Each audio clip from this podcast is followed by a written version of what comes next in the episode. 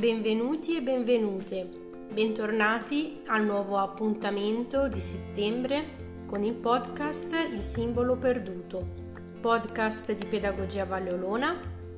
Ben ritrovati dopo questo periodo di vacanze estive, un periodo che sicuramente è necessario per rigenerarsi, riposarsi e anche per staccare dalla quotidianità che a volte diventa una routine frenetica di, di molti impegni.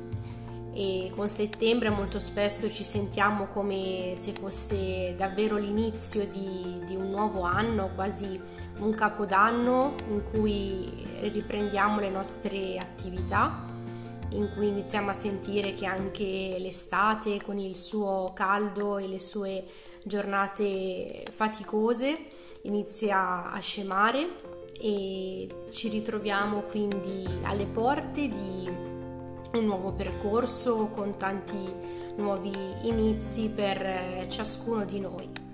In questo primo appuntamento di Il simbolo perduto vorrei parlarvi di un argomento su cui ho avuto diverse volte occasione di, di riflettere anche per mio lavoro di educatrice e di pedagogista, che è il concetto di normalità. Che cos'è normale? Che cosa significa essere normali e se davvero esiste la, la normalità?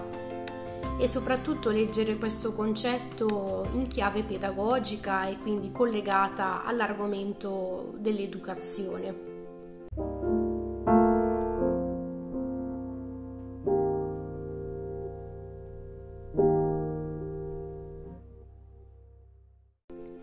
Vediamo innanzitutto di partire da una questione etimologica.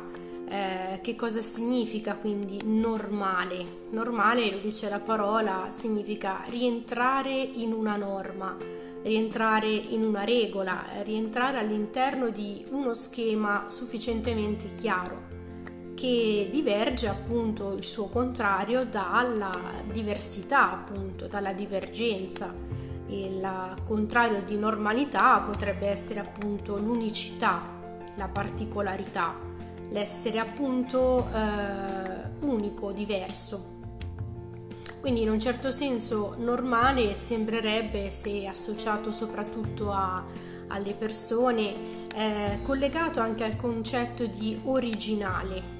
Ecco, eh, le persone possono essere considerate normali quando rientrano in qualche cosa soprattutto di ben definito e di conosciuto, oppure possono essere, facendo un discorso molto eh, agli estremi, quindi eh, considerate originali quando diventano o sono eh, sempre più vicine a quello che è l'io, cioè essere se stesse.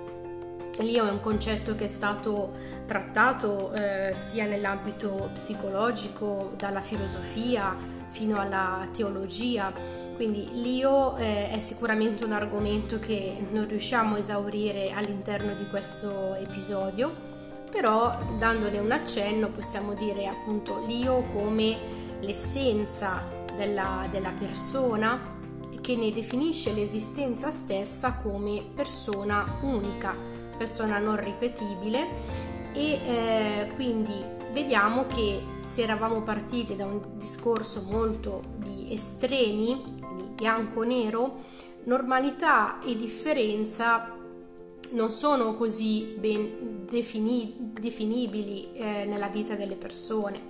Eh, tutti presentiamo caratteri di originalità e tutti presentiamo caratteri di normalità. Tutto questo va a mescolarsi e eh, vediamo quindi che eh, rientriamo non tanto in bianchi e neri ma in diverse tonalità e sfumature che, che definiscono ciascuno di noi e le persone che incontriamo soprattutto.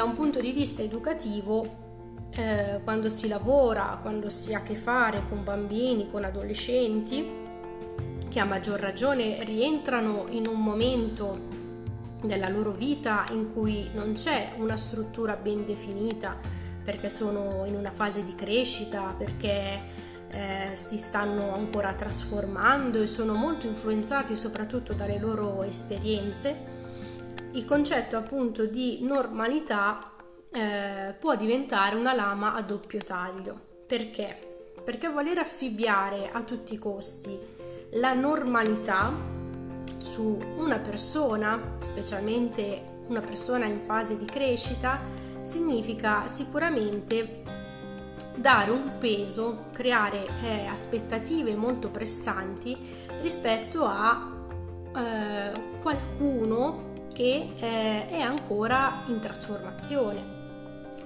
Ma la nostra esigenza molto umana, molto eh, naturale di definire, cioè di mettere tutto eh, eh in maniera più conoscibile possibile, è talmente forte che noi vogliamo ehm, cercare di eh, incasellare soprattutto persone che incasellabili non sono, come i bambini che sono molto ehm, vicini a quel lato invece opposto della normalità, che è l'aspetto della fantasia, l'aspetto dell'immaginazione e crea negli adulti questa dissonanza ehm, una fatica, la fatica proprio di volere il conosciuto, volere ciò che è stabile un po' ritornando al discorso del, delle vacanze, come un periodo che molto spesso crea anche del, del panico, possiamo dire,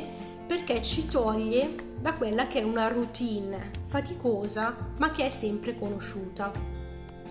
Lo stesso discorso quindi eh, lo vediamo quindi sui bambini, dicevamo, ma anche sugli adolescenti, sui ragazzi, eh, di voler definirli perché appunto fanno soprattutto sperimentare agli adulti o ai loro insegnanti, insomma le figure che li circondano, la fatica di misurarsi con quello che è oltre il limite, appunto oltre il definito, oltre il normale.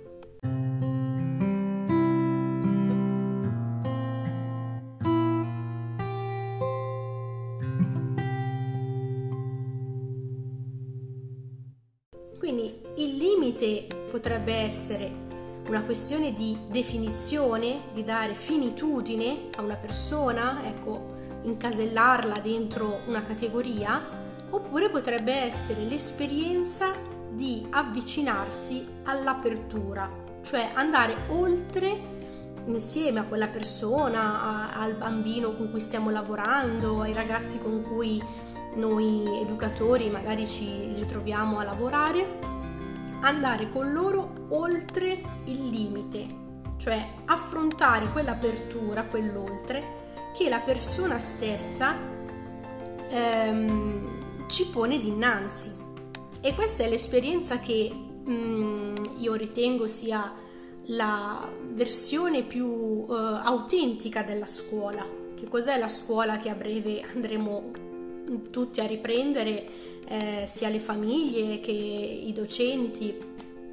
La scuola è appunto quel entrare in uno spazio di grande apertura, o meglio, dovrebbe essere quello spazio, quel luogo in cui tutti ci misuriamo da, dai grandi fino ai più piccoli con il presente e con il futuro. Quindi necessariamente, sebbene vi sia una routine, una normalità eh, nella, nella scuola fatta di, di pratiche, di orari, di materie, la persona stessa, proprio come tale, esige il fatto che di normale ci sia in fondo ben poco. E che quindi tutte le volte che noi diamo quasi con, con senso proprio a volte di impotenza, inadeguatezza, l'appellativo contrario di chi non è normale che rientra immediatamente nel concetto di patologico, di colui o colei che necessariamente deve avere un disturbo, perché non rientra in qualche cosa che noi riusciamo a gestire.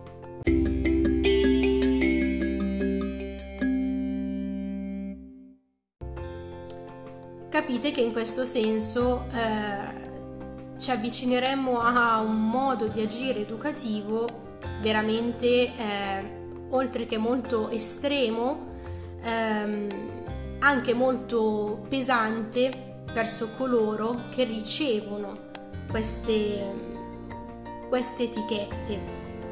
Eh, I disturbi eh, esistono sicuramente tutti coloro che, che, studiano e che lavorano in questo ambito sanno che noi non potremmo ehm, fare finta o eludere il fatto che tutte le persone, dai più piccoli fino ai più grandi, possano sviluppare davvero patologie e quadri clinici in cui è necessario avere delle diagnosi per poter muoversi al meglio verso quello che poi può essere un percorso educativo, un percorso terapeutico, ma nello stesso tempo ciò non limita, non limita quella persona con cui noi stiamo andando a lavorare.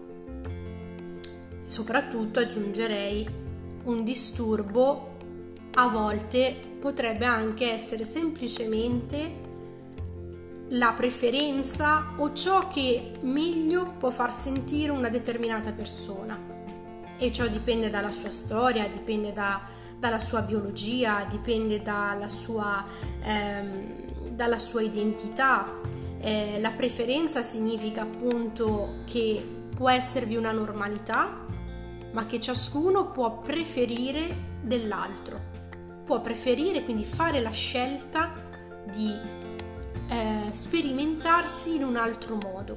Quindi la creatività è da qui che nasce. Vorrei concludere questo primo episodio che ci ha riportato al nostro percorso con questo podcast con una frase ehm, una poesia molto breve, quindi un aforisma forse di, di una donna che ha avuto tutta la vita per combattere e anche soffrire proprio su questa, questa, questa questione, la, la normalità. Dice, chi decide chi è normale? La normalità è un'invenzione di chi è privo di fantasia. Queste sono le parole di Alda Merini cui io vi eh, incentivo sicuramente a leggere le poesie, a leggere i suoi testi e con le sue parole auguro a tutti ehm, una ripresa serena, una ripresa anche carica di emozione della scuola e di tutte le attività con i nostri ragazzi e con i nostri bambini. Io vi aspetto al prossimo episodio. Vi ricordo di seguirmi sui social alle pagine di Pedagogia Valle Olona e al prossimo appuntamento. Non mancate.